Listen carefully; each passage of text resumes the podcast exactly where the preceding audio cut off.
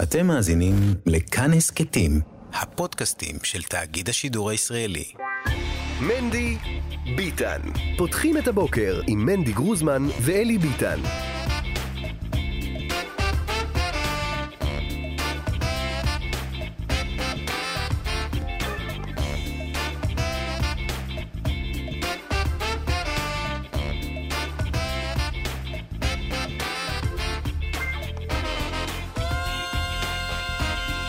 בוקר, בוקר, בוקר טוב, חברים, מה שלומכם? איך אתם? מה קורה? מה המצב? שמענו הח"כים היו ערים עד מאוחר, מסכנים שלנו, מרחו להם את ההצבעות. אוי אוי אוי אוי אוי, אפילו איזה ח"כ אחד, שלא נאמר את שמו, היה אמור להתראיין, אבל uh, הוא, הדוברת שלו בשתיים כתבה שהוא הלך לישון נורא מאוחר. אז הוא לא יכול לקום בבוקר. לא הבנתי. מיליוני אנשים יוצאים עכשיו לעבודה והילד שלהם לא נתן להם לישון כל הלילה. תחושה ששרון לרנר אחד מהם. תחושה, לא יודע אם הלילה, אבל בלילות אחרים. חסר פעמים שאנחנו הולכים לישון בשלוש, בארבע, בחמש, וקמים כמו פנתרים למחרת כי אין ברירה, כי צריך לפרנס, כי, כי התלמדים בכיתה מחכים מי שמורה, וכי ה... לא, יש תוכנית ברדיו, וכי לא יודע מה. אז מה? אני, אני, כשהתארסתי, כשהתארסתי, כשהתארסתי, רבותיי, ואני לא אגיד לכם איך סיימתי את הלילה ההוא, שיכור לחלוטין, והופעתי פה למחרת. אוקיי? זה מתועד ומוקלט, ואף מצולם, כי אז גם היינו בכאן 11 בימי חמישי. זה מה שהיה. אז תקום בבוקר, אני לא מבין, אז תישן שעתיים, תשלים, תשנוץ במשרד שלך איזה שעה בצהריים אם אתה נורא עייף. מה קורה איתכם, ח"כים? אני לא מבין את הדבר הזה בכלל. ומדווחים על זה, ואוי אוי אוי, והאופוזיציה משכה את הקואליציה, והקואליציה משכה את האופוזיציה, ו- והם עייפים. מה עושים הח"כים עכשיו? אנחנו מדברים עליהם, כן? כל התקשורת עכשיו, מה הם עושים? הם ישנים, כי היה לילה קשה, והיה לא פשוט, ואני מה זה מתאפק לא להגיד את השם? מה זה מתאפק? מה זה, אגב, זה אחד הח"כים הלוחמניים מהקואליציה, אגב. זה כן נגיד. ואנחנו נפרק ואנחנו נשנה, תקום בבוקר! תקום בבוקר, רבותיי, תקום בבוקר. ראיתי פעם איזשהו אה, גוי באנגלית, גוי באנגלית, זה ביטוי טוב. איך אני מחמיא לעצמי? בקיצור, כי ביטן לא פה, מישהו צריך להחמיא לי. ראיתי פה איזה, איזה, תודה ינובר, שמאשר את הדברים. אה, זה גוי שדיבר באנגלית, והוא דיבר על זה שצריך לקום בבוקר מוקדם. הוא אמר דבר פשוט, הוא אומר, חברים, כשאתה עוד מתהפך במיטה, האנשים שמחליטים לך על החיים, ככה הוא אמר, הוא דיבר על בעלי ההון, הם כבר ערים מארבע. למה נפסק האנדר? או, תודה. הם כבר ערים מארבע. והם כבר מנהל, כבר חושבים, יושבים שם במשרדי פרסום שלהם, וחושבים איזה שלט לתלות לך מול העיניים, כדי שתקנה את מה שהם רוצים שתקנה, ותבזבז את הכסף שלך ואת העמל שלך על מה שהם רוצים שתקנה. מהארבע, מהארבע הם עושים את זה. הוא אומר, אתה קם בעשר, כבר השלט מולך. ואז אומרים, למה אני נכנע לתרבות הצריכה? כי אתה קם בעשר. כך הוא אמר. עכשיו, מה מסתבר? שאנשים שמחליטים לנו על החיים דווקא לא קמים לפנינו במקרה הזה. לא יודע מה להגיד לכם, אנחנו לא נאמר את השם, כי אנחנו לא פה, זה לא עניין פרסונלי, אבל אני מפנה קריאה ל... לכל אה, הח"כים באשר הם. רבותיי, פיליבסטר, לא פיליבסטר, כן קרה, לא קרה. איתי סופרין, ידידנו, נכון? גם אם הולכים לישון נורא מאוחר, קמים בבוקר לעבודה. לא, למה אנחנו אומרים? כי יש ח"כ שאנחנו לא אומרים את שמו, שהיה אמור לעלות עכשיו בזה הרגע, אבל הוא שלח שהיה אוי אוי אוי, היה פיליבסטר, אז הוא הלך לישון מאוחר, אז הוא עכשיו ישן. כאילו חסרים לילות שאנחנו ערים כל הלילה ואז קמים בבוקר לעבודה, אוי אוי אוי אוי אוי. שמע, ח"כ יקר, אתה ישן, אז שתנמה עליך שנתך, ושתקום בבוקר, וזאת פעם אחרונה. מהיום, פעם אחרונה שהוא... שהוא... ש... ש... שמחפפים ככה. הלכת לישון בארבע, תישן שעתיים, תקום בבוקר, תשנוץ בספה שלך במשרד איזה שעה בצהריים. זהו. תחושה שגם ינובר לא ישן בלילה ועדיין בא לעבודה. הכל בסדר. אנשים לפעמים אה, ערים עד מאוחר ועדיין קמים לעבודה. תודה. טוב, עד כאן סתם הוצאתי את העצבים. מה שלומכם מאזינים? מה שלומכם מאזינות? אני רוצה שתספרו לי בתגובות שלכם על uh, פעם שהייתם, ש- שבקושי ישנתם בגלל איזושהי סיבה, לא יודע מה. חגגתם עם חברים, היה איזה אירוע משפחתי, לא מצאתם מחליף בעבודה, לא נרדמתם, סתם לא נרדמתם, נדדה עליכם, עליכם שנתכם, הייתם שקועים באיזו סוגיה בגמרא ולא הצלחתם למצוא איזה הסבר, אז ישבתם על הגמרא עד ארבע בבוקר, וקמתם לעבודה. הילד העיר ספרו לי על הלילה הכי קשה שהיה לכם בחיים, כשלמחרת קמתם לעבודה, ואחר כך אנחנו אולי נאסוף את כל ההודעות שלכם ונשלח לח"כ שהבריז לנו הבוקר. אז uh, תסמסו לנו את הסיפורים הכי הזויים שלכם, הכי טובים שלכם. 055-966-3991, 055-966-3991. טוב, אז הח"כ לא יהיה לנו, אבל מה כן יהיה לנו? אספר לכם מה כן יהיה לנו. דבר ראשון, אה, יש איזה בליץ כזה עכשיו של אה, הצעות חקיקה בענייני דת ומדינה. אני מצטער, אני, אני, אני קצת אה, מתעטש. בקיצור, אה, יש בליץ כזה, זה התחיל מזה שאתמול אה, השר אה, התרבות מיקי זוהר הודיע לבטל איזשהו מיזם שבת ישראלית שלא תעבוד בשבת, ואז הוא חזר בו מהביטול. זה ממשיך בזה שגפני מגיש שוב הצעת אה, הצעת חוק, חוק החמץ בבתי חולים, שבפסח מאבטחים בבית החולים, אתה נכנס לבקר את חבר שלך, ואתה עם תיק, אז יחטטו לך בתוך התיק, לבדוק אם לא החבאת שם פיתה. בדיקת חמץ יעשו. לא בערב פסח, אלא בפסח. אה, ועכשיו זה ממשיך עם עוד הצעת חוק של גפני כמדומני, שנועדה 15% מ... מהזמן של כל הביקורים באתרי רשות הטבע והגנים יהיו שעות נפרדות לגברים ולנשים. כולל איזשהו מעיין או כולל כל דבר, כן? לא ים. אוקיי, הכל אולי, כשלעצמו כל דבר אולי סבבה, ואולי הכל ביחד גם סבבה, אבל נדבר על זה. יש, כי יש גורמים גם בתוך הימין, גם בתוך החרדים שאומרים, חבר'ה, תרגיעו, לא חייבים הכל לעצבן בבת אחת. אומרים גם לח"כים החרדים, את, אתם, הרי אתם לא שמים לב שאתם, כל פעם אחרי שאתם בקואליציה, מגיע גל של שנאת חרדים, ואז אתם שוב באופוז, באופוזיציה, הרי זה התחיל, היו בקואליציה, ואז יאיר לפיד הגיע, ואז הם היו באופוזיציה, ואז הם שוב היו בקואליציה, ואז שוב באופוזיציה. אתם לא שמים לב שאולי קצת פחות היבריס? אולי, אולי לא. אולי להפך, נבחרתם, זה הזמן לשלוט, דווקא בגלל שאולי בהמשך יהיו באופוזיציה, זה הזמן לעשות שינויים. אבישי בן חיים סבור שצריך לנקוט יותר במדיניות של העלמת עין, כך הוא אה, אה, מגדיר זאת. לא צריך כל דבר בבחינת ייקוב הדין את ההר, צריך לפעמים להעלים עין, הוא מגדיר זאת התפיסה המזרחית לדת ומדינה, שאנחנו לא חלילה אומרים שדברים מותרים, כי זו מדינה יהודית ומסורת וכולי, אבל אנחנו לפעמים צריכים יותר להעלים עין כדי לשמר פה את הרוגע.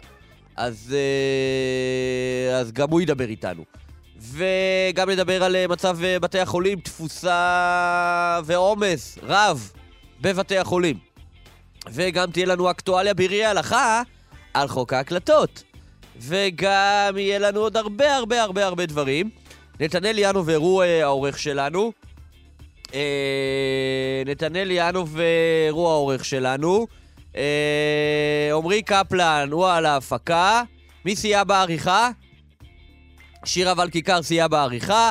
שרון לרנר והכובע של שרון לרנר יחדיו אחראים על הביצוע הטכני. לי קוראים מנדי גרוזמן. ביטן עדיין צריך לרפואה שלמה, אז אם אפשר אה, לשאת איזו תפילה. יש כמה הודעות. אה, מישהו פה כותב, שולח לנו הודעה, וישכם אברהם בבוקר. סתם מעדכן. פסוק שאולי רמז, שהוא, לדעתי הוא מסכים איתי. כן. ויבוא המן, אומר ינובר. טוב, אה, כותב לנו אה, מאזין נוסף, אני אבא לתאומים ולא ישנתי חצי שנה. בבקשה. בק... לתאומים! ניצח לחלוטין, כן. אומר לנו שרון לרנר. טוב, איך הבת שלי אמרה לי אחרי הולדת הבן השביעי? אמא, כבר עשר שנים לא ישנתי לילה שלם. אני חושב שהבת שלה, אחרי שהיא ילדה את הילד השביעי, אני חושב, היא הסבתא, אם אני מבין נכון, אז היא אמרה, כבר עשר שנים לא ישנתי לילה שלם. כן. אה, כשזה חשוב קמים, כך היא כותבת. וזאת אישה שילדה אה, שהבת שלה ילדה שבעה ילדים, אז היא יודעת על מה היא מדברת. טוב, יש פה מישהו שכותב כך. מנדי יקר, די עם הזלזול, זה לא נעים שיפרזו לכם, אבל אתה לא יודע מה באמת עובר וקרה לח"כ הזה שישן עכשיו. גם אם זה בציניות, זה עבר גבול בעיניי, ממש צרם לאוזן. מניחה שגם אתה קם מאוחר אם היה לילה קשה, אתה לא יודע מה עוד תפס אותו בבית, די קצת סינגור לטובה, תודה. א', מקבל, שתיים, אבל לא אמרתי את השם! אמא, בגלל, בגלל זה לא אמרתי את השם! אז מה, גם לרחל בלי שם אסור? לאן הגענו? מה, לג... קחו לנו את כל התענוג בחיים, מאזין או מאזינה יקרה.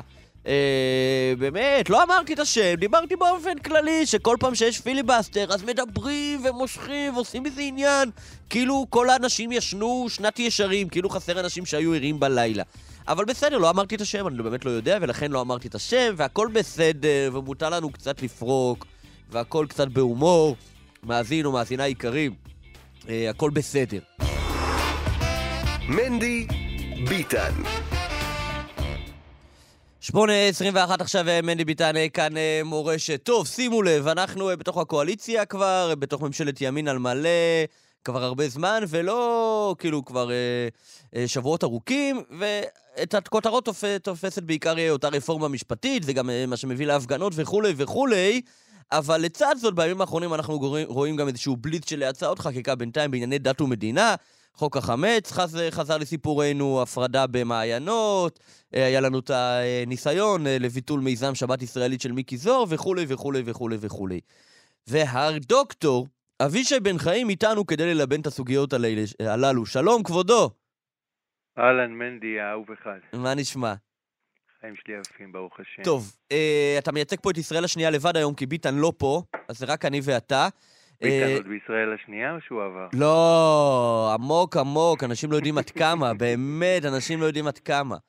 אה, בקיצור, אה, למעשה ככה, אתה כל הזמן מדבר, אני, אני כבר, אני, נמאס לי כבר להסביר ליהודים שלא קראו את הספר, אבל מה לעשות, אולי יש כאלה, אז נגיד במילה. כן, הספר שלך, ישראל השנייה, הכותרת משנה זה הבשורה, הדיכוי אמר הבשורה המתוקה, וזה גם שני חלקים. הדיכוי אמר, מדובר, אה, מדובר רבות. הבשורה המתוקה, אתה אומר, רק התפיסה הזאת של ישראל השנייה יכול להרגיע מעט, להרגיע מעט את הענייני דת ומדינה, תפיסה שאתה קורא לה העלמת העין. בוא כן, תרחיב. כן, הפוליטיקה של העלמת העין. כן, נכון. בוא תן לנו עוד איזה כמה שורות על זה. אני אסביר מה אומרת הפוליטיקה של העלמת העין. אני טוען ש, שהיה פה ניסיון, שהוא ניסיון יפה לאורך שנים, לנהל את החברה הישראלית דרך אידיאולוגיות מערביות מוחלטות. האידיאולוגיות המערביות המוחלטות הללו הן מקסימות, אבל הן לא מציאותיות, והן מובילות אותנו כל הזמן להתנגשויות בקירות. ומול זה אני מציע את האופציה המזרחית, שהיא לא אידיאולוגיה מוחלטת, אלא היא אסכולה מורכבת. והיא לא שואפת לשלמות כמו האידיאולוגיות המוחלטות שנולדו בתקופה, בתקופה המודרנית, והם חלק מהאפיון של התקופה המודרנית, אלא הם משהו אחר. עכשיו אני אומר, כשמגיעים לעניין של איך מנהלים סביבה משותפת של דתיים וחילונים, אני טוען שהמודל שאנחנו מציעים, שהוא צריך להיות לפחות חלק מהשיח, אני חושב שהוא מעולה, אבל אני אומר, הוא חייב להיות לפחות חלק מהשיח, הוא המודל הלא מוחלט, המודל של המשפחות המסורתיות המזרחיות שמצליחות לנהל סביבה משותפת. שאני אתן את הדוגמאות ואני אסביר איפה זה כן. עומד. למשל, אה, בשיחה המקדימה, התחקירן שלכם שאל למשל על, על העניין של, של החמץ. כן. אז אם אנחנו מדברים למשל על חמץ בבתי חולים ועל חמץ בבסיסי צה"ל, אני חושב שהחמץ בבסיסי צה"ל דווקא זו דוגמה מעולה כן. למה שאני מתכוון. אני אומר עוד פעם, הרעיון הוא פוליטיקה של העלמת העין, הפוליטיקה של האימא המזרחית, השאיפה שלה, זה לא רק המזרחית, כן, אבל לצורך העניין. כן.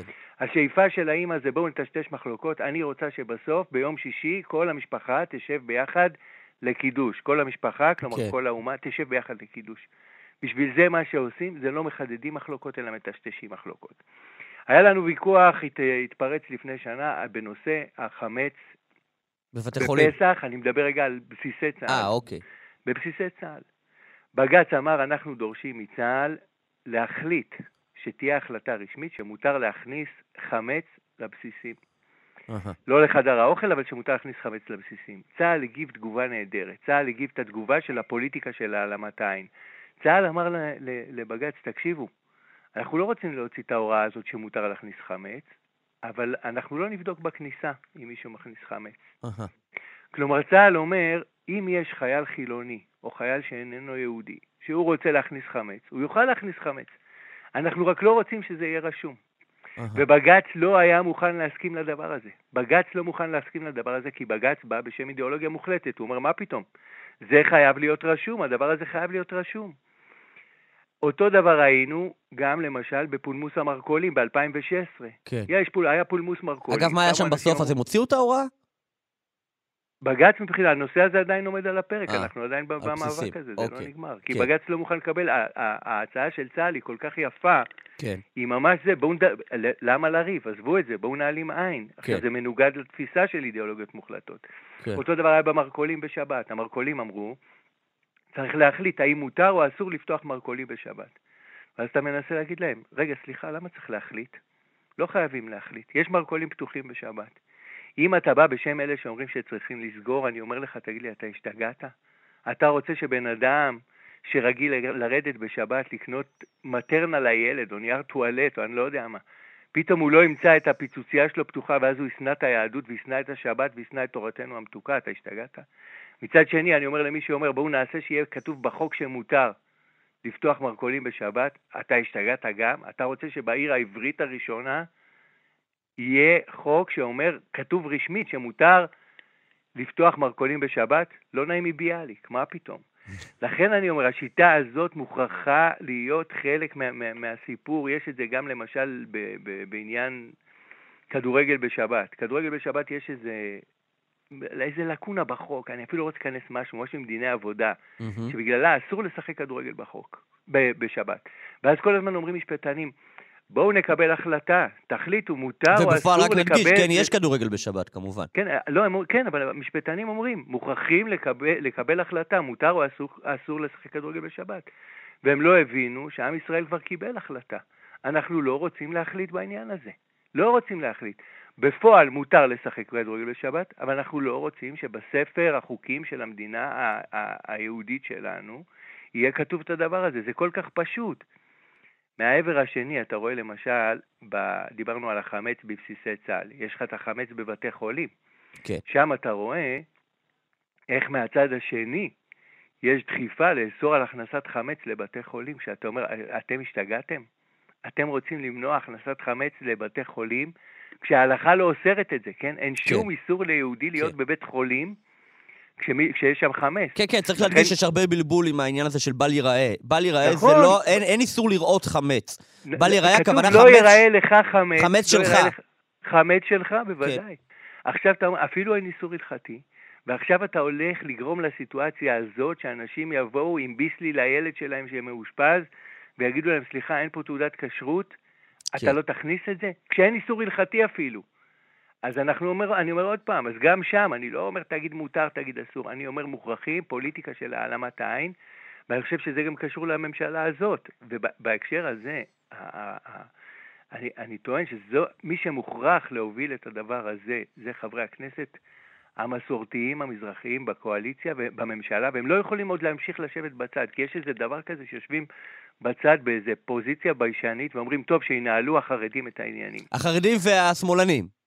כן, שהם כאילו, יריבו ה- ביניהם. כן, ו- האידיאולוגיה, כאילו לנו אין say, כי אנחנו בכלל לא ב- במשחק כן, של או- אידיאולוגיה או מוחלטת. שמאמצים את ה-say, לא, אתם צריכים להביא את המתינות הזאת, כי המתינות הזאת, שהיא לא אידיאולוגיה מוחלטת, כאילו, אתה אומר, אין לי אידיאולוגיה מוחלטת, זה שאין לך אידיאולוגיה מוחלטת, זה, זה היתרון שלך.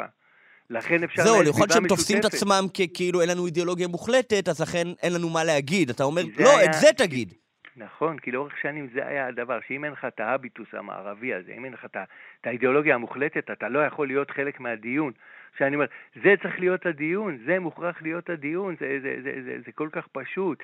אתה יודע, יש נגיד ויכוח עכשיו על הורה אחד, הורה שתיים, שאנשים אה, דורשים לכתוב, כן. ומצד שני אנשים שדורשים לכתוב אבא אימא, ואתה אומר, רגע, על מה אתם רבים בכלל? הרי זה כל כך פשוט, יש להם אידיאולוגיות מוחלטות, אז הם מתעקשים, יהיה כתוב רק הורה אחד, הורה שתיים, ואלה מתעקשים, יהיה כתוב רק אבא אימא, ואתה אומר, בוא, בוא נפתור את זה בדקה. יהיה איך? כתוב גם אבא ואימא, ויהיה כתוב גם הורה אחד, הורה שתיים. ואז אם יש מישהו ממשפחה להט"בית, אנחנו לא רוצים לפגוע בו כמובן, אבל אנחנו גם לא רוצים לפגוע במי שרוצה את המשפחה היהודית הקלאסית של אבא אימא.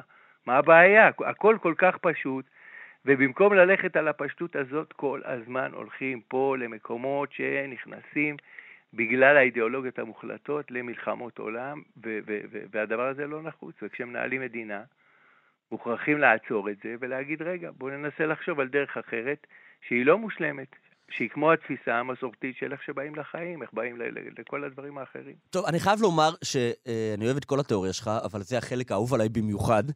אה, באמת, באמת. אה, ויש לי כל מיני שאלות. דבר ראשון, לא, לא שאלה, רק הבהרה. כשאתה אומר אידיאולוגיות מערביות, האידיאולוגיה החרדית, אתה מגדיר אותה כאידיאולוגיה מערבית בהקשר הזה. בוודאי, בוודאי. לכן אני אומר לחרדים, למשל. מה אתה מתכוון? שאני אגיד לך, זה אנטי-מערבי.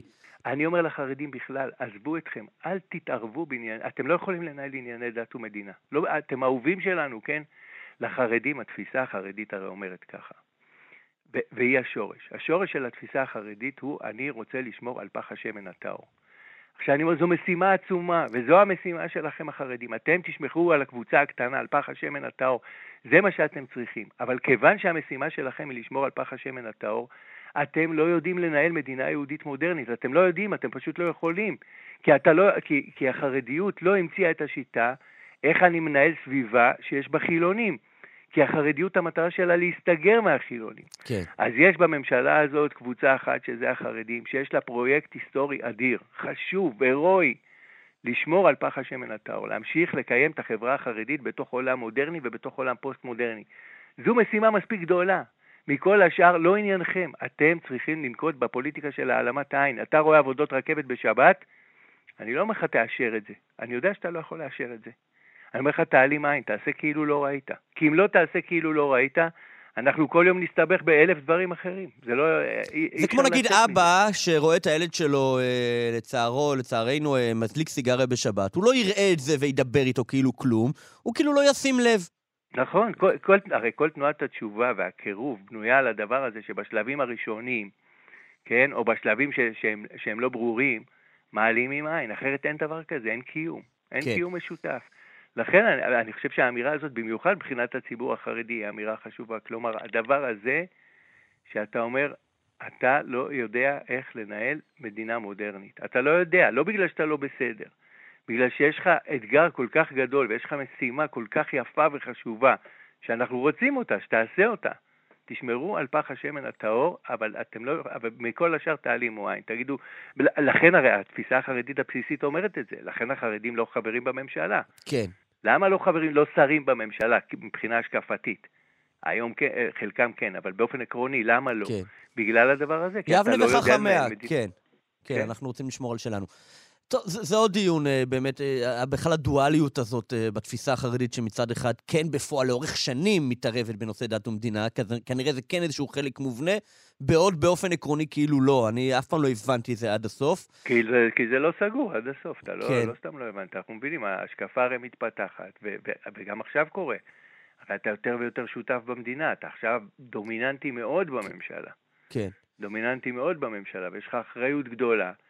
אז אתה צריך לחשוב באיזה פוליטיקה אתה מתנהג, ולכן הניסיון הוא לומר, תזכרו את המשימה שלכם, שמירה על פח השמן הטהור, הממשלה תעזור לכם, זה אינטרס לאומי לשמור על, ה, על הקסם הזה, אבל אתם לא יודעים לנהל, אה, אה, אתם, אתם לא יכולים לדעת לנהל עולם שיש בו חילונים ודתיים ומורכבויות כאלה, כן. ולכן בקטעים האלה תצטרכו להעלים מים. אוקיי, טוב, יש לי uh, כל מיני שאלות, uh, אבל לפני זה אני חייב לספר לך סיפור שאתה מוזמן להשתמש בו uh, בהרצאות שלך, תורם לך אותו ככה, כי זה ממש מתמצת את ההבדל.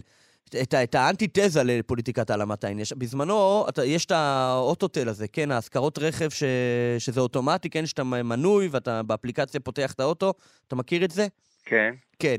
Uh, זהו, עכשיו, uh, ישבתי פעם לפני שנים עם חבר מועצה בעיריית ירושלים, והוא אומר לי שעכשיו זה מגיע לירושלים והם הולכים להתנגד. שאלתי אותו למה. מה, יש חברות השכרה פתוחות ב- בשבת, בחברות השכרה ממש, עם עובדים והכול, עם חילול שבת, פתוחות ב- בירושלים ב- ליד בתי מלון, פתוחות בשבת. אז, אה, אז אה, דווקא פה, שזה כאילו על הכביש, וזה חילול שבת של האדם שלוקח, אבל אין פה עובדים מסביב, למה דווקא לזה אתם מתנגדים? אז תקשיב לפלפול. טוב, אתה כבר מזהה שהוא היה לי טעי, הוא אומר לי ככה, חברת השכרה זה על שטח פרטי. כן. אז uh, בסדר, אז מה אנחנו יכולים לעשות? הוא אומר, אבל פה הרי זה מדרכה. כדי שהחברות האלה יוכלו לפעול בירושלים, אנחנו צריכים להקצות להם מקומות חנייה על המדרכה. גדול. המקומות חנייה האלה זה של העירייה, אנחנו לא יכולים. יפה מאוד. זה מה שאני מנסה להסביר למשל. תקשיב, לא יודע, מה קשור? כן, וואי, אפילו לא ידעתי מה לענות לו. בגלל זה, זה מה שאני מנסה להסביר. היה דיון על כביש בר אילן בזמנו, סיפר לי כן. דוקטור צבי צמרת, האיש הנפלא הזה. ואז הוא הלך לרבנים ואמר להם, טוב, בואו נתפשר, נעשה חצי-חצי. והם אמרו, אנחנו לא יכולים להתפשר חצי-חצי, כי, כי אנחנו לא יכולים לאשר שיהיה חילול שבת. טוב, אז לא נעשה חצי-חצי. יהיה שעתיים לחילונים לנסוע. לא, אנחנו לא יכולים לאשר שעתיים. טוב, לא שעתיים, יהיה עשר דקות לחילונים לנסוע. אנחנו לא יכולים לאשר אפילו דקה אחת. נכון. אנחנו לא יכולים לאשר, בגלל שיש לך אידיאולוגיה מוחלטת, אתה, אז אתה, אין, אתה לא יכול להחליט אחרת. עכשיו אני אגיד לך משהו, סיפור שאני מספר. אני אגיד משהו, אם עכשיו אבי מעוז, כן, אני סתם זורק, כן, הוא לא הולך לשם, אבל נגיד אבי מעוז עכשיו יעשה הצעת חקיקה שאסור לנסוע בשבת ברכבים פרטיים. החרדים לא יוכלו להתנגד להצעת חקיקה כזאת. נכון. הם לא יוכלו להתנגד. נכון. הם לא יוכלו. כן. אה, תראה, אני אגיד לך משהו על המחליטים. עכשיו, כמובן שהם נגד. סיפור שאני אוהב לספר. היה פעם, כן. הפולמוס הכי גדול שקרא את ש"ס, היה הפולמוס בשאלה מה מברכים על במבה. כן, הרב דוד והרב יצחק. כן. הרב דוד והרב יצחק, הרב דוד יוסף והרב יצחק יוסף, בניו, הרבנים הגדולים של הרב עובדיה, התווכחו ביניהם. כן. והפולמוס אמר ככה, האם מברכים בורא פרי האדמה, כי זה עשוי מבוטנים ומבמבה, או שמברכים שה... שהכל נהיה בדברו, כי זה כבר שינה צורתו כן. לגמרי. כן. והיה קרע גדול, ואנשים, ממש ש"ס עמדה להתפרק, וזה, אז סיפור שס גדול, אני מספר אותו לא איזה עשר דקות בהרצאות. אוקיי. אבל בסוף הלכו לרב עובדיה, ואמרו לו, הרב עובדיה, ש"ס עומדת להתפרק, המשפחה עומדת להתפרק, תראה, כולם רבים בשאלה מה מברכים על במבה. תחליט לנו אתה, וזהו, מה מברכים על במבה. כן. ואז הרב עובדיה החכם ישב, חכם, ישב, חשב, חשב, חשב, בסוף הרים את הראש ואמר, עזבו אותי, אל תאכלו במבה. כלומר, לא חייבים להחליט. הרעיון הזה של האידיאולוגיות המערביות המוחלטות, שכל דבר חייבים להחליט וכל דבר חייבים שיהיה מסודר עד הסוף, הוא, הוא כאילו, כשאני אומר את זה מול משפטנים, אומרים, מה זה, זה אי סדר, לא יכול להיות כזה דבר. אבל אתה אומר, כן יכול להיות כזה דבר. אנחנו מוכרחים להבין שבעניינים של איך מנהלים סביבה משותפת של דתיים וחילונים, אם אנחנו הולכים עם האידיאולוגיות המוחלטות, אין, אין לנו סיכוי לא להתנגש בקירות. ולכן יש מודל שמנהל סביבה משותפת כזאת לאורך שנים. ומהמודל הזה של המשפחות המסורתיות אנחנו צריכים ללמוד. כן. טוב, עכשיו אני רוצה לשאול באמת את השאלה המשפטנית. שאלה עקרונית, כללית על כל הדבר הזה. יכול להיות אבל, יאמרו אנשים, ואולי במידה של צדק, תקשיב, מה שמתאים למשפחה, אולי לא מתאים למדינה. למשפחה לפעמים באמת היא לא מדינה, לא צריך להחליט כל דבר, צריך להרגיע את העניינים. האמא יודעת לעשות את זה, אבא יודע לעשות את זה, האחים יודעים לעשות את זה. אוקיי, במשפחה זה בסדר. אבל כשאתה מדבר על, מני, על מדינה, שהשלטון שם מתחלף לפעמים, כן? ו- ו- ויש פה משטרה, ואולי זה לא מתאים. כי הרי אתה עכשיו תגיד, אוקיי, יש חוק ש... שאסור להכניס חמץ לבסיסי צה"ל, ואנחנו מעלימים עין. מחר יבוא רמטכ"ל חדש או שר ביטחון חדש, ולא יעלים עין, ו- ויהיה לו גם איך, איך, איך להתחיל ל- ל- לכפות פה את הדעת, כי, כי, כי, הדבר, כי הדברים לא מסודרים. יגידו, תקשיב, מדינה לא יכול לעבוד ככה. זה לא, זה לא משפחה, זה, זה טענה. לכן אני, אני חושב שההצעה הזאת של הפוליטיקה של העלמת העין, היא הצעה לבוא בכלל בווייב אחר, בכלל לבוא במוד אחר לתוך החיים שלנו. כלומר, כלומר לדחות את הדבר הזה של המלחמות בינינו ושל המאבקים בינינו כגורם מכונן, ולנסות לעשות משהו אחר, אך יותר. זו, זו, אני חושב שזו ההצעה של הפוליטיקה של ישראל השנייה. זה בא לידי ביטוי כמובן גם ב, ביחס לחילון, אתה רואה את זה גם שם, אתה מבין? שמבחינה כן. היסטורית. התגובה לחילון הייתה שונה, ולכן אני חושב שזו, שזו הצעה שמוכרחה לבוא לידי ביטוי ויכולה לעזור. אני, עכשיו בוא נגיד... הזאת, לג... אגב, מנדי, כן. של הפוליטיקה, של העלמת העין, היא לא נגמרת גם שם, היא גם, זו שיחה אחרת, אבל, אבל זה גם באיך אתה פותר דילמות אה, תיאולוגיות, כלומר שאלות של, של תורה מול מדע. אגב, בהקשר הזה, יש להצעה של התפיסה המורכבת של ישראל השנייה, התפיסה שהמסורתיים מביאים לנו. גם בה יש הצעה לכל יהודי שאומר, רגע, אני מבולבל עם שאלות תיאולוגיות, אתה הולך לישראל השנייה, אתה אומר, רגע, איך אתם מסתדרים עם הדבר הזה? ואז אתה תקבל שיר של זוהר ארגוב שאומר ככה, יש דברים נסתרים, לא נבין, לא נדע, נעשה גם דברים שנראים בלי סיבה. כן. לא צריך כל דבר לחקור ולשאול, כן. לפעמים גם מותר לו לדעת הכל. זו אותה תפיסה שאומרת שהיא תפיסה אנטי-מערבית מודרנית, שאומרת, אני לא יודע הכל. אני בא בענווה, ומתוך הענווה הזאת אני אומר שאני לא יודע את כל האמת, אבל יש לי כבוד לעם שלי, כן. יש לי כבוד לאבא ואימא שלי, ויש לי כבוד למסורת שלי, ויש לי כבוד לתורה של העם שלי. ומזה אבישי, זה מצליח לסדר לך את החיים. כן, לסיום ממש, ההצעה שלך במקרה הזה היא לא רק בואו אה, תקבלו את ההצעה של ישראל השנייה, היא קצת הצעה שלך לישראל השנייה. כי אתה אומר לישראל השנייה, מה שאתם עושים במשפחה תעשו בפוליטיקה. אתה מסכים שהם לא עושים את זה בפוליטיקה? אני חושב בהחלט, אני חושב שיש תהליך שבו במידה רבה, רבים, אה, מה, מהבחינה הזאת זו תקופת פריחה גדולה של הציבור החרדי, שרבים בישראל השנייה ממש נושאים עיניים אל החרדים ואומרים, זו, זה המגדלור. כן. והולכים איתם עד הסוף. עכשיו, התפקיד של החרדים כמגדלור הוא כן. תפקיד מקסים. כן. אבל אני אומר עוד פעם, כשזה בא למקום שבו אתה צריך לנהל סביבה משותפת של דתיים וחילונים, החרדיות פשוט לא ערוכה לזה, והסברתי כן. מקודם למה. כן. אה, דוקטור אבישי בן חיים, יישר כוח, פרשן אה, ערוץ רשת 13, תודה רבה רבה רבה. שנזכה להעלים עין ולהתבונן רק במה שצריך להסתכל. בעין טובה. בעין טובה. הדבר הראשון זה להעלים עין, והדבר השני להסתכל בעין טובה. יפה, זה הולך, זה עין אחת להעלים ועין אחת בעין טובה, זה ביחד. תודה רבה רבה רבה, יישר כוח. יאללה, ביי. טוב, פרסומות עכשיו, ואז אחר כך אה, יעקב ריבלין איתנו. כאן מורשת.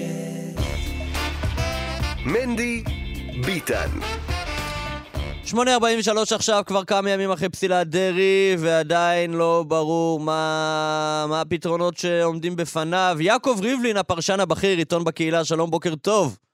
שלום ובוקר טוב. מה, מה, מה, חוץ מלהגיד, אנחנו עכשיו נתעקש על הרפורמה המשפטית וכל מיני משפטים לוחמניים, מה, מה, יש לו פתרון? אם היה לו פתרון, חזקה שהיינו שומעים אותו, כי כן. כל פתרון כזה חייב לעבור דרך אה, מסדרונות הכנסת. אין שום פתרון לא בהפגנות ולא בתמיכות, הצהרות תמיכות כמו שהיו בכנסת. הכל זה רק רעשי רקע כדי לומר בעצם לנתניהו, תשים לב, אנחנו לא ניתן לדרעי לוותר, אנחנו לא נוותר. כל מה שאנחנו רואים כרגע, העליות לרגל, מה שהיה אתמול בכנסת, זה שהוא מפגן כן. סליחה, זה לא נועד כלפי פנים, לאריה דרעי אין יריבים פנימיים, כמו שהיה לו בשעתו את אלי ישי, שהוא צריך כן. חיזוק כלפיו. זה נועד לשדר לראש הממשלה, אנחנו לא נוותר ואתה תשבור את הראש. אבל הם לא באים אליו עם דרישה, הם אומרים לו, אתה תביא את הפתרון, אולי שהם יביאו את הפתרון ואז הוא ילך על זה. תראה, זה, זה כלפי חוץ, אבל בפנים יושבים על כל מיני נוסחרות, כל מיני חוקים, אבל להערכתי זה סך הכל טחינת מים. אני לא מאמין שיהיה איזשהו נוסח של חוק שבסופו של דבר לא יתפסל על ידי בג"ץ. הרי מה ראינו ביום רביעי שעבר? ראינו צוות של 11 שופטים שכולם בעצם פוסלים אותו, אבל כן. כל אחד מנימוקים אחרים, זה לא שהייתה כן. חזית אחידה. כל אחד שבר את הראש ומצא פתרון אחר. אחד הביא איתו מארצות הברית את, אה, את, את ההשתק השיפוטי, כן. טענה שלא נשמעה בישראל, מה שנקרא יבוא, והשופטת חיות הביאה את עילת הסבירות, שזה הדבר הרגיל, והשופט אלרון החזיר אותו ליושב ראש ועדת כן. הבחירות. עם הקלון. חזקה על חוק שיעבור גם את את כל המשוכות האלה. זאת אומרת, זה, בית המשפט העליון החליט ללכת עד, עד הסוף, יש לו את הכוחות, הוא יכול לפסול הכל, יכול להגיד שהחוק הזה לא חוקתי, יכול להגיד שהחוק הזה יחול רק מהקדנציה הבאה. השאלה אם במסגרת הרפורמה המשפטית, אם אכן תעבור, אז גם בתוכה יימצא הפתרון לדרעי. אבל יש גם את נשק יום הדין גם מול הרפורמה, יכול להיות שיפסלו גם את הרפורמה מנימוקים של אה, האדם הסביר, כל המינוחים היפים מבית מדרשו של אהרון ברק. אנחנו נמצאים במלחמת הטיטנים. שכל אחד שולף את כל מה שיש לו, ובית המשפט מנצל את הזכות האחרונה שיש בידו לפסול כל חוק של הכנסת. אז הכנסת מנסה לפסול, להוציא מבית המשפט את הזכות לפסול. יבוא המשפט ויאמר, אני פוסל גם את הזכות הזאת. שאני לא רואה כאן יציאה מהפלונטר. אתה אומר, אנחנו בדרך למשבר חוקתי משמעותי מאוד, זה ברמה של... אה, שתי כן. רשויות שמתחרות ביניהם על אה, ממש, כאילו, אולי יוציאו פקודות שונות, הצבא, מה זה... אתה יודע, זה, למי הצבא נאמן? זה, זה מגיע כן, לשם. כן, תשמע, לדעתי זה לא רחוק משם. מי שקרא אתמול את המכתב של ראשי הקואליציה שהם אמרו למיארה שמה שאת אומרת זה דבר לא חוקי עם דגל שחור, הם אמרו לו במילים האלה, אם את תוציא פקודת נבצרות לנתניהו, אנחנו פשוט לא נכבד אותה. כן. הגענו למצב שכל אחד משת... אני קראתי את ההודעה הזאת, הם אומרים לה זה פקודה עם דגל שחור. והכלל הוא שדגל שחור זו הוראה שאסור לציית לה. כן. אז אני מבין שמיארה הלכה צעד אחד אחורה, היא קצת זהירה יותר, וזו הייתה המטרה, אבל בבית המשפט העליון אין שום מעצורים, בית המשפט הזה נלחם על חייו, הוא משתמש בכל נשק, סליחה, בכל נשק אפשרי. אגב, בעניין הזה אני טוען שלוין גרם נזק גדול לדרעי. ברגע שהוא הודיע לרפורמה עוד לפני שהוא הוכרע בעניינו, הוא אמר לשופטים, אין לכם ברירה. להם כן. עם הגב אל הקיר. אם לא תפסלו את דרעי על עילת הסבירות, אז ממילא יפסלו לכם את העילה הזאת מסיבות אחרות, אז תלכו עד הסוף. במלחמה כן. טוטאלית כמו ברוסיה ואוקראינה, רק, רק, רק פצצה אטומית עוד לא נשלחה, ולהערכתי זה מה שיקרה שם וזה גם מה שיקרה פה. וואי, וואי, וואי, וואי. במובן של, במובן של התנגשות הרשויות. כן, איך שאמר ידידי אבישי בן חיים לפני כן, לא שמעתי אותו, אבל אין לי ספק שהוא השתמש בביטוי ישראל השנייה, לא? כן. אוקיי, אז, אז לא, לא טעיתי. יש כאן התנגשות בין שתי, שתי, שתי מדינות בעצם. ישראל הראשונה ששולטת בתקשורת וב, ובבתי המשפט, ועומדים לקחת לה את הצעצוע. והיא לא תיתן את זה בשום אופן, לכן שים לב שכל מי שיוצא, זה בעצם האליטות. מי זה, זה ההייטקיסטים? מי זה עורכי הדין? מי זה אלה? תבדוק, תראה, איזה השכבה המשכילה, המבוססת, העמידה, ששייכת לישראל הראשונה. נכון, גם זה אליטות, אבל זה לא 10 אחוז, יש פה איזה 40 אחוז לפחות שהם נגד. נכון, בסדר, אבל מי האקטיביים, כן? כן. אני תמיד בכל, בכל, גם כשאני אומר ישראל השנייה, ישראל השנייה מתעניינת בזה אולי חמישה אחוז בעצם, זה הכל. כן. לעצור את מוכר הפלאפל בשוק הכרמל, שאתה קורא לו ישראל השנייה, תגיד לו רפורמה חרוביה, תגיד לך, תגיד לו מנה במנה ב-20 שקל, הוא לא יבין על מה אתה מדבר איתו בכלל. כן. אנחנו מדברים תמיד על המיעוט הדומיננטי. המיעוט הדומיננטי של ישראל הראשונה יוצא פה לקרב חייו, ואני לא רואה פה שום דרך לפשרות. כן, טוב, דרעי עצמו, אתה מסקר אותו כל כך הרבה הרבה שנים. מה... מדברים על זה שהוא מזועזע, שהוא מתוסכל, שהוא לא האמין שהוא יגיע לזה, אבל זה נראה רק שזה נותן לו דרייב יותר. דרעי לא זקוק לשום דרייב יותר, 30 שנה הוא נלחם במערכות החוק והשלטון במדינה, ותמיד זה באותן שיטות. זה מתחיל קצת באיומים בהתחלה על בית המשפט, האמיתי, 17 מנדטים, 11 מנדטים, וכשזה לא הולך עוברים אה, לדברים אחרים. זה אותו דרעי בדיוק. לא, גם המפגני תמיכה, זה תמיד, גם בפרשת הקלטת, תמיד, שבאים אליו, וזה מאוד אישי. בוודאי, עלייה לרגל, כן. רק הפעם יש לי יתרון נוסף, הוא הצליח לצרף גם ראשי ישיבות אשכנזים. כן. זאת אומרת שלמעגל הקוראים ומשתחווים יצטרפו גם אחרים, שזה מבחינתו הישג גדול. זה יעזור לנו לשופטים? אני לא יודע. עכשיו, לגבי, אמרת לי, דרעי הופתע, הוא הופתע רק מדבר אחד. הוא ידע שבית המשפט יפסול אותו על עילת הסבירות, והוא התכונן להתמודד איתה באמצעות uh, חקיקה. באו והוציאו לו שפן חדש שנקרא שטק שיפוטי. כן. ויש לו עכשיו שתי מערכות חוקיות להתמודד איתן, איך הוא עושה את זה? אני לא יודע. אני חושב שגם הוא לא יודע. כן, אבל הוא צלח מספיק משוכות, אז uh, אולי גם את זאת תצלח. אגב, גם אם לא, הוא מנהל את העניינים בלי התפקיד גם. אגב, ראיתי הרבה מאוד משוכות שלא צלח אותן. למשל? למשל, אתה ישבת בכלא או אני או הוא? כן. ישבתי יום בכלא צבאי. טוב. אה, רבי יעקב ריבלין, יישר כוח עצום, תודה רבה רבה רבה רבה. שלום, שלום. להתראות. מנדי ביטן. מן הצפון דרום עכשיו, שלום אה, לאיתמר גור מן הצפון מן הגולן. בוקר טוב. ולישיב רייכנר אה, הדרום ירוחם, בוקר טוב גם לך. בוקר טוב. איתמר, אתה הולך לדבר איתנו על אזולה סרחית? ככה אמרתי, אמרתי נכון? נכון מאוד, דייקת. בימים, בשבועות האחרונים, האמת, התחילו לצוץ פה ושם בכל מיני אה, בלוגים ואינסטגרמרים, אה, כל מיני, תופעה מעניינת אה, בגולן של בריכה אדומה. Okay. אוקיי. ממש בריכה אדומה, זה, אה, רואים בסרטון מים אדומים. מה זה בריכה? אה, במעיינות כל מיני? או, שנייה, אנחנו כבר מגיעים okay. לזה. אוקיי. אה, זה תופעה שנצפתה במעלה נחל אל על, זאת אומרת, mm-hmm. זה לא מעיין, זה מים זורמים.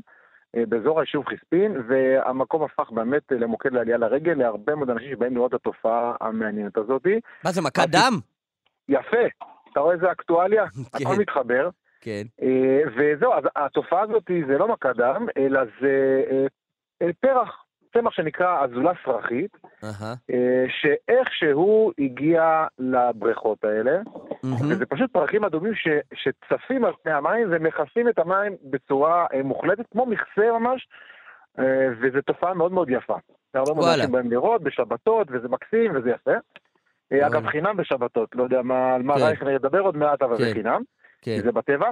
וזהו, והתופעה המקסימה הזאת, מסתבר שכדרכן של תופעות מוזרות, אפס לא כזאת מקסימה באמת.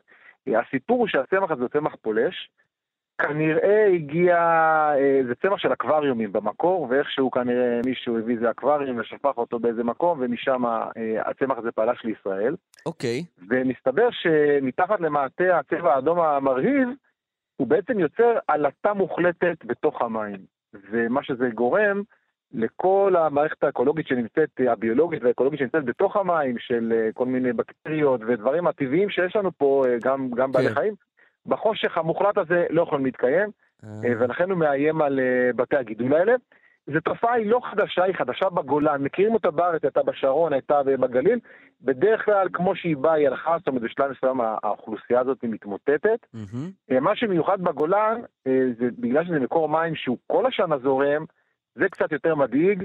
כי זה יכול בעצם, להישאר, יש לו מקור. כי זה עלול להישאר וגם להתפשט, אתם יודעים, מה שמתחיל לזרום במעלה נחל אלעל, יגיע בסופו של דבר כדרכם של אה, מים אה, לכנרת. די, אה, ופה זה קצת מעורר יותר דאגה בקרב הרשויות, שבוחנות את העניין בתשומת לב, כדי לראות איך להתמודד עם זה. אני אגיד לך, החיים שלכם שם טוב בגולן, נכון. עם מה אתם מוטרדים? אתה רואה מה זה? כן, אנחנו פה עם פקקים, עם פיח, עם לא יודע מה, עם חוסר אוויר, אתם, יש לכם איזה בעיה עם איזה פרח. הלוואי עלינו, הלוואי עלינו. טוב, ומלחמת אחים גם יש לכם, שלנו אין, זה בצד, אבל בסדר. כן, למה אתם לא במדינה? אתם לא באירוע? לא, לא, אנחנו לא באירוע. יפה, טוב, תודה. צריך להגיד. אלישיב, שלום. בוקר טוב. טוב, אתה הולך לדבר איתנו על מיקי זוהר קצת, על שבת ישראלית, שזה לא אירוע פריפריאלי, אבל בוא נגיד שזה... אבל יש לזה הרבה השלכות פריפריאליות. כן. תראו, זה פשוט אה, קטע אתמול אה, מיקי זוהר אה, עשה כמה לופים, אבל בהתחלה הוא אמר שהוא לא רוצה להפלות את שומרי השבת, ולכן הוא מבטל את מיזם שבת ישראלית. אז אני אספר לכם פה מגודת מבט שלי. כן.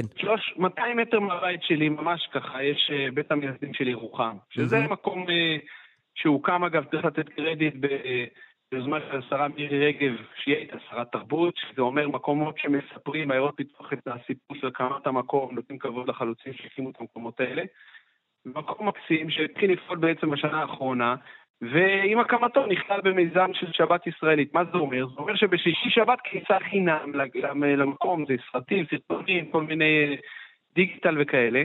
וזה אומר שבשישי אנשים דתיים יכולים לבוא מכל הארץ בחינם, ובשבת אנשים אה, גם חילונים וגם דתיים יכולים לבוא אם הם לא צריכים לנסוע, יש שם מקום שומר שבת, זאת אומרת הוא הותאם לשבת, אין את הסרטים אבל יש את המיצגים, יש הפעלות מיוחדות שהוכנו בשבת, יש אה, אלי שבת, סליחה, בלי חילוק שבת, יש אה, שוני שבת כמובן למזגן ולתאורה, ומחם לשתייה חמה, והכל בהשגחת הרב המקומית של ירוחם. בא מיקי זוהר ואומר לו, זה יוזמה שאני רוצה לבטל בגלל שהיא פועלת בשבת. עכשיו, זה פשוט מגוחך, להפך, זה יצר מצב שאנשים דתיים שמתארחים למשל בירוחם בשבת, יש הרבה כאלה, במלון, בצימרים, יש להם תוכנית לשבת שהיא לא מחללת שבת. יכולים לעבור בחינם למקום הזה, בגלל שיש תקצוב של משרד התרבות. עכשיו, מה הוא עושה? הוא יסגור, אם הוא יסגור באמת הברז, למרות שעכשיו אה, נתניהו כנראה הרגיע אותו, אז אה, פשוט המקום הזה יהיה בסכנת סגירה בכלל, בגלל שזה נתן חמצן למקומות כאלה, זה שנתנו להם תקצוב לקבל אה, קבוצות בשישי שבת, נתנו להם תקצוב, והתקצוב הזה שימש אותם לשדרוג של המקום. עכשיו, רוב המקומות אה, בארץ שפועלים במיזם שבת ישראלית פעלו גם קודם. זה לא שהם יפתחו לכבוד שבת, הם רק שהם עכשיו הותאמו לשבת, ואפשר כן. לבוא אליהם בלי כסף, זה כן. הפוך, הפוך. כן. אז, אה, אז לא ברור מה, מי רוצה להציג פה מיקי זוהר. אז הוא כמובן הסביר לזה שכמובן לא הבנו אותו, כן, ברור שלא הבנו כן. אותו, וכולם פשוט אה, טיסים, והוא התכוון באמת הפוך, אבל... אה, טוב, לפחות זה ירד באמת. חלק מהתופעה של, של צערי הליכוד, שכן, של אה, מה שראיתי, אני קרא לזה אמור הרבה ועשה מעט, כן, כל הזמן כן. צועקים משהו, בואו נמחק, בואו נבטל. הצהרות חוק, לא הצעות חוק, הצהרות חוק. כן, וגם באים למשרד, ישר בואו נעשה משהו אחר כן. מהקודם. כן. ואחר כך כשמתחילים לשאול שאלות, אז הוא מתחיל להגיד, לא, לא הבנתי, לא הבנתי, אבל התכוונתי בעיקר למה שחשבתי. אה, אני לוקח גם את השילוב של שניכם ואומר, נראה לי מלחמת האזרחים בפריפריה קצת יותר רגועה, נראה לי נברח לשם. אה, בשני הצדדים. איתמר גור... אני אה, אתן לך לצפון אבל, מנדי, יש לך חוש היסטורי, תבוא לצפון. איתמר גור, אלישיב רייכנר, תודה. מנדי ביטן. תשע וחמש דקות, תשע וחמש דקות, תשע וחמש דקות, תשע וחמש דקות, איי איי איי, תשע וחמש דקות. רבו ישראל, לקום, תשע וחמש דקות. תשע וחמש דקות, תשע וחמש דקות. מני ביטן כאן מורשת, אולי אפשר להנמיך טיפה את האנדר? צריך אולי? קצת להנמיך, אה, רבי לרנר. קצת קצת, כן. טוב, שואל אותנו פעם מאזין, מה עם מפל שר שהתייבש, אפרופו גולן? נדבר על זה בפינה הבאה. טוב, אה, בנוגע לשיחה הארוכה והיפה מאוד עם אבישי בן חיים. אה, בוקר טוב, אין פה שום אידיאולוגיה, לא ברורה הדרך. לא, אומר אבישי, זאת הדרך. אמ, כדי לשמור על פח השמן הטעות צריך לקרב את כל העם מבשרך, אל תתעלם. יפה, אמרת יבנה וחכמיה, אחי, אנחנו לא לפני חורבן הבית. אה, בקיצור, הוא רוצה שש"ס ישלטו.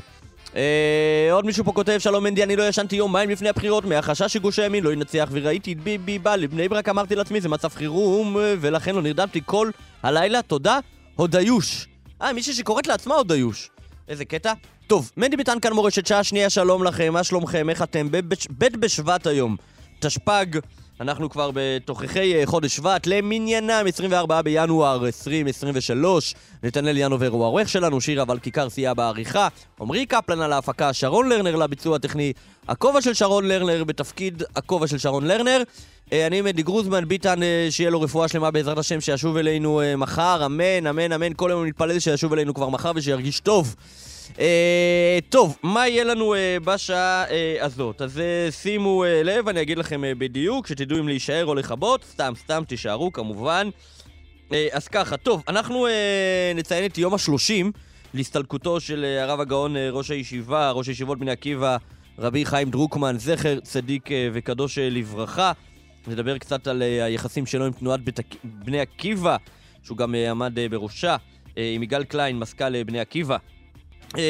אנחנו גם ניתן את פינת אקטואליה בראי ההלכה עם הרב אברהם מימון, שהיום הוא ידבר על חוק ההקלטות, אותו חוק שאתמול הגיש בועז ביסמוט, שלשום לדעתי, שלפיו לא יהיה מותר יותר להקליט אדם ולפרסם את ההקלטה ללא הסכמתו, כן? כמו שלפעמים מפרסמים כל מיני הקלטות של סמוטריץ', של ביבי, של זה, מחדרים סגורים, הקלטות שדלפו בשיחות טלפון.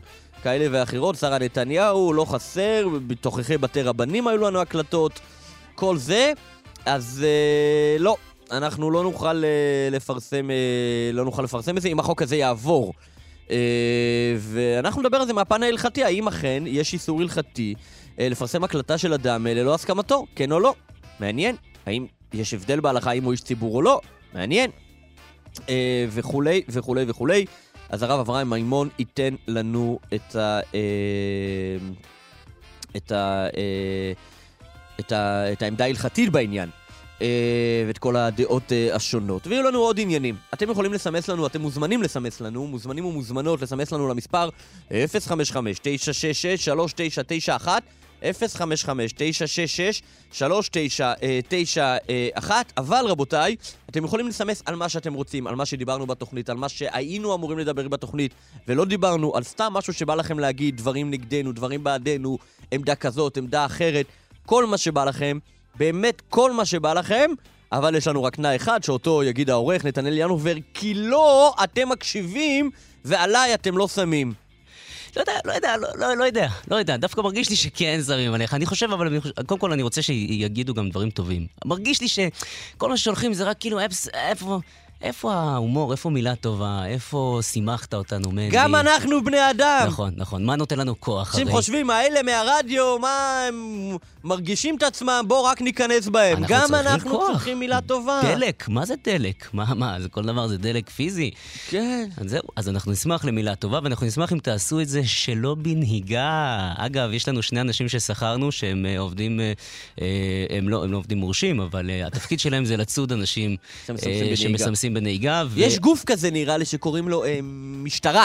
משטרה? שזה התפקיד שלו, כן. זהו, אז הם לא עובדים עם הגוף הזה, יש שם איזה חוזר תאימות, אבל אני יכול להגיד לך שהיה שני מאזינים שכבר לא מאזינים היום, רק כי הם סימסו בנהיגה. אה, כן, כן. נאסר עליהם להאזין לתוכנית. נכון, ממש כך. אין, הוציאו להם אותנו אה, מהרדיו. טוב, תודה. תודה, ינובר, תודה גם על העריכה. תודה. יאללה. טוב, אה, אז אה, עכשיו אנחנו אה, נספר לכם מי הם הילולת הצדיקים והצדיקות. כן, אז שימו לב. בבית בשבט, תשפ"ג, ברוך השם, מקווה שכך כולם חיים. אבל אנחנו נספר לכם מי הם הצדיקים והצדיקות שהלכו לעולמם בבית בשבט, לא בתשפ"ג, אלא בשנים עברו. מנדי ביטן מנדי ביטן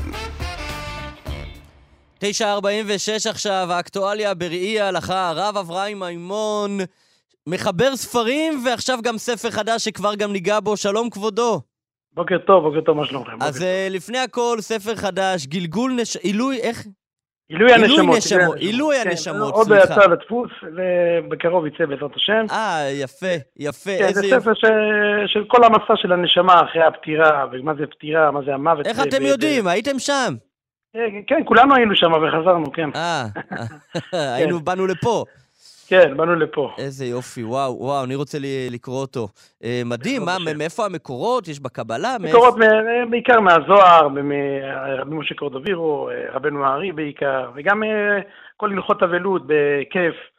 כל הנושאים של, הנושאים שאנשים פחות, איך אומרים, אוהבים לגעת בהם, במוות, כן, פחד כן. מוות, איך שזה נקרא. כן, כן. עשינו שם קצת סדר בנושאים האלה. מה זה גם כל הדברים שמועילים לעילוי נשמת הנפטר, איזה דברים יותר מועילים, איזה דברים פחות מועילים, מה זה גיהינם, מה זה גן עדן, מה זה, כמובן, אה, זה לא מה שסיפרו לנו בחיידר, בתלמוד כן. תורה, שיש שם דברים יותר כאילו ברמה קצת. כן.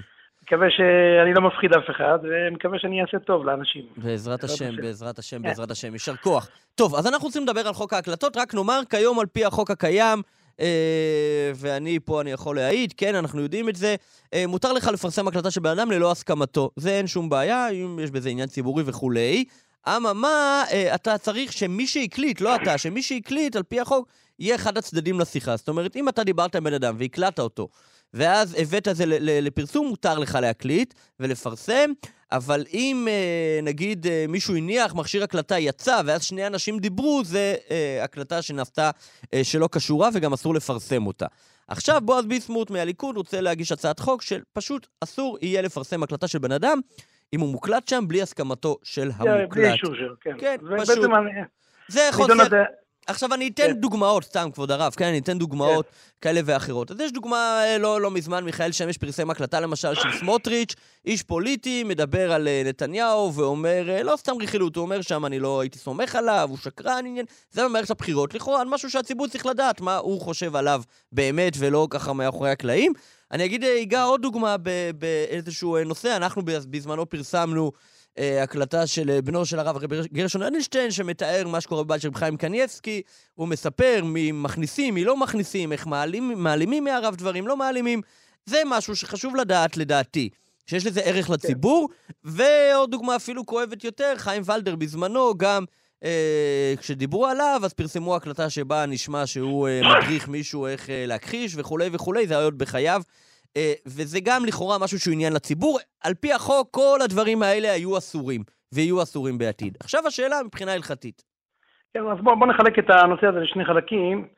האם, אה, בואו נחלק את הנושא הראשוני לגבי עצם ההקלטה, האם מותר להקליט, לצלם, לתעד איש ציבור, או סתם אדם בלי ידיעתו. וכן, וכן הנושא השני, מותר לפי ההלכה לפרסם, כשיש, כמו שאמרת, שיש צורך לציבור, וגם מה, מה המדד של הצורך לפי ההלכה, האם כל צורך האם כל דבר שהוא צהוב, כל דבר ש... כאילו כל אחד לפי הצורך שלו לכאורה, כן? מה, האם זה צורך מהותי, מה, מה המדד של הצורך, מי כאילו מכריע מה הצורך. אז קודם כל, לפני כן, יש, אה, יש הרבה מהפוסקים בזמננו שרצו לאסור את ההקלטה, כל תיעוד של חברו בלי ידיעתו מדין היזק ראייה. אני אסביר מה הכוונה של היזק ראייה.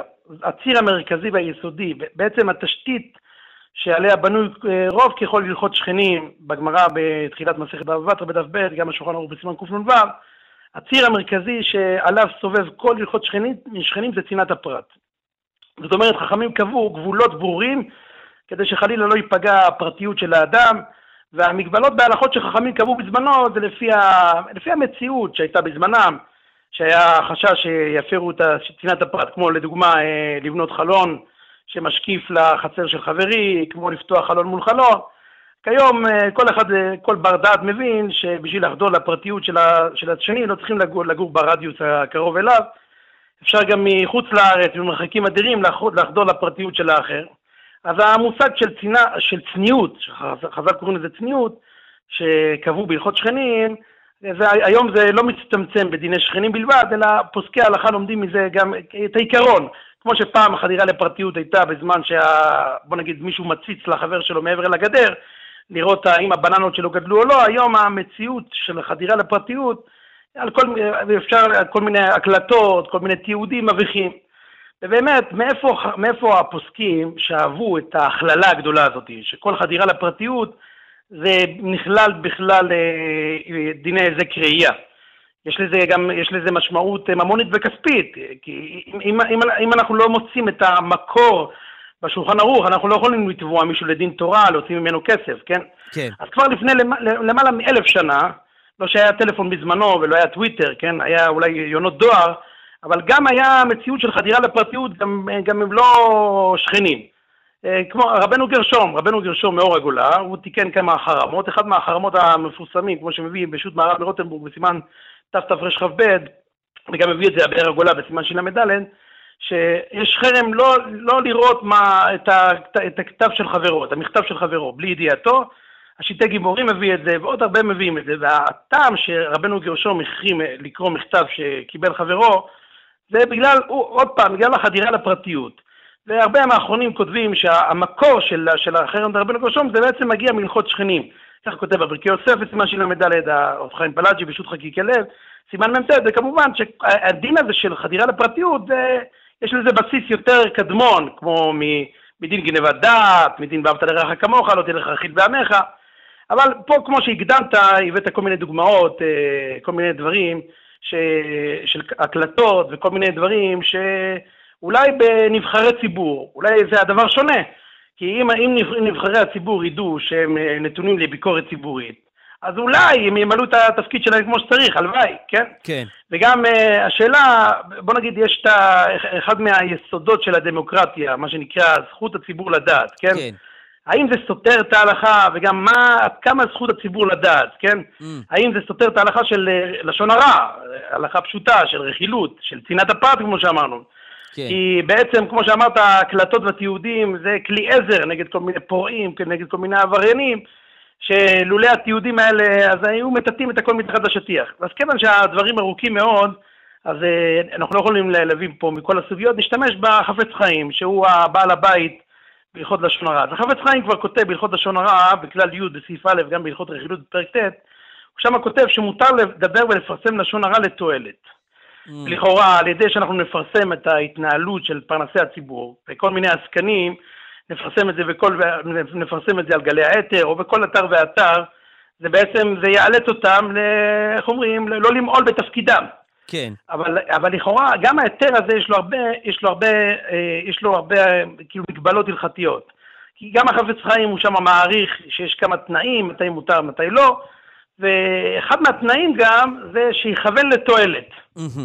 שיכוון לתועלת זה תנאי שקשה מאוד, שקשה לומר שהכתבים והעיתונאים הם מקיימים את זה. יש, יש, יש, יש כתבים ועיתונאים שבאמת, אה, איך אומרים, אה, רוצים צדק בעולם, והם רואים את, ה, את העבודה שלהם כשליחות. אבל אה, יש, יש עיתונאים שזה לא, איך אומרים, זה לא לשם שמיים. כאילו כן. כל פרסום כזה זה... איך אומרים, מגדיל את השכר שלהם, את המעמד שלהם. כן. אה, אז כאילו אין פה את התועלת האמיתית. וגם יש דיון בפוסקים, כאילו מה, אז כולם צריכים להיות עכשיו אה, החזון איש, כאילו שהתועלת האמיתית, כל, לכל אחד יש את הנגיעות, כן. ה, איך אומרים, האלה, כן? טוב, אבל אה, כאילו זה, זה נושא שהוא קצת עפרפר, שצריך לדון בו בהגדרה ההלכתית, מה זה התועלת, כאילו מה, לשם שמיים בלבד. יש גם את הפרסום, אנחנו בני אדם, כן? כן. ויש לכאורה עוד היתר, שלגבי, אני מדבר לגבי נבחרי ציבור, שכל אדם שבא לשמש את הציבור, אז הוא יודע, הוא מודע לכך מראש, שבחיים הציבוריים, אז הוא, מה, מה לעשות, הוא חשוף לביקורת, הוא חשוף לביקורת תקשורתית, אז זה, זה כמו בעצם בן אדם שמסכים שידברו עליו לשון הרע. Mm-hmm. אז החפץ חיים בעצם יש בהלכות לשון הרע בכלל ב' סעיף י"ג, יש שם, מה הדין בן אדם שמסכים שידברו עליו לשון הרע? זאת אומרת, אדם שגילה על עצמו, לקח אה, שלושה אנשים באפטלטה ואמר להם את הסודות שלו, אמר להם כל מיני דברים על עצמו לא נעימים. אז אה, גם כשאנחנו נשאל חלק מנבחרי הציבור, האם אתם מוכנים שידברו עליכם לשון הרע? אז בוודאי שכולם יגידו לנו שאף אחד לא רוצה, כן? אבל יש, כן. יש לנו אומדנה, כיוון שהאיש ציבור קיבל על עצמו תפקיד, והמדינה והמד... וכל הגוף הציבורי, התקשורת בעצם, זה, זה בעצם, למה נועד התקשורת? למה נועד העיתונאים? זה בשביל לשמש ביקורת ציבורית, בשביל שיהיה סדר טוב, בשביל לחשוף כל מיני מחדלים, לחשוף כל מיני שחיתויות. אז בן אדם שנכנס לתוך המערכת הזאת, הוא מקבל על עצמו את התפקיד שהוא יעמוד למבחן הציבורי הזה, ואם הוא ישחית ויחבל ויעשה כל מיני דברים, אז הוא, איך אומרים, אה, ישלם על זה, ישלם על זה בביקורת ציבורית. ולכאורה יש, יש הרבה ראיות, הרבה דוגמאות בהלכה שרואים שיש כמו מחילה מכללה, כמו אומדנה, כן. שאחד מוחל לשני מראש. יש הרבה, הרבה דוגמאות, אני אביא, איך קוראים לזה, דוגמה של לשון הרע, שבדן... אנחנו נותרו לנו שתי דקות. כן, כן, אני אביא את הדוגמה הזאת כן. ונגמור. פשוט אצל ידע בחלק כ' סימן ב', הוא כותב שיש היתר לרופא להגיד, לה, לה, כאילו להכתיב למזכירה דוח רפואי של חולה, אפילו שיש כל מיני דברים שליליים, ודנו, הוא יכול, יכול להכתיב, איך קוראים לזה, לקלדנית, כל מיני דברים, אפילו שהם מדברים נגד, לשון הרע נגד רופא אחר, או נגד אחיות אחרות. למה? בגלל שזה המנהג, המנהג ש, כשמעבירים ביקורת, אז גם uh, כולם צריכים לדעת מה הביקורת, כדי שייזהרו מאותו אדם. אז לכן, אה, איך אומרים, uh, צריך לדעת ולשים לפי ההלכה uh, את, ה, את, ה, את ה, איך קוראים לזה, החוק, צריך להיכנס לפרטים הקטנים ולראות מתי יש ממנו תועלת ומתי יש ממנו, חס ושלום, אי תועלת ואיסור לשון הרע ורכילות. זהו, זה, אה, מכל העניינים ההלכתיים אני לוקח את העניין הזה. כל עוד זה מותר על פי חוק, אני אומר, אה, דבר ראשון, זה בטוח. שלפני כל הקלטה לא לעשות את זה כלאחר יד, אלא להשקיע בזה מחשבה, לשאול רב אם צריך, אבל בעיקר עם עצמי כן, גם. אם יהיה מזה תועלת, אדרבה, אז כן. אנחנו מתקנים, מתקנים עולם, לתקן עולם. כן, אבל באמת להתייחס לזה, להבין שזה לא דבר של מה בכך, לפרסם הקלטה של בן אדם, זה צריך לחשוב על זה, ורק אם באמת זה לתועלת, אז אה, לעשות את זה. אה, כבוד הרב אברהם מימון, מחבר הספר, בין היתר, את הספר דרך האתרים, יישר כוח עצום עצום, אנחנו מחכים לספר. אה, עילוי הנשמות בעזרת השם. יישר כוח, תודה רבה. נתנאל ינובר עורך אותנו שיר אבל כיכר סייע בעריכה, עמרי קפלן על ההפקה ושרון לרנר לביצוע הטכני. מיד אחרינו בא בדוב עם דוב אייכלר, עם אורח חשוב, דביר אמר. אהה, גנב לנו אותו מהפינה. איתי סופרין, על העריכה של התוכנית הבאה, ובכלל.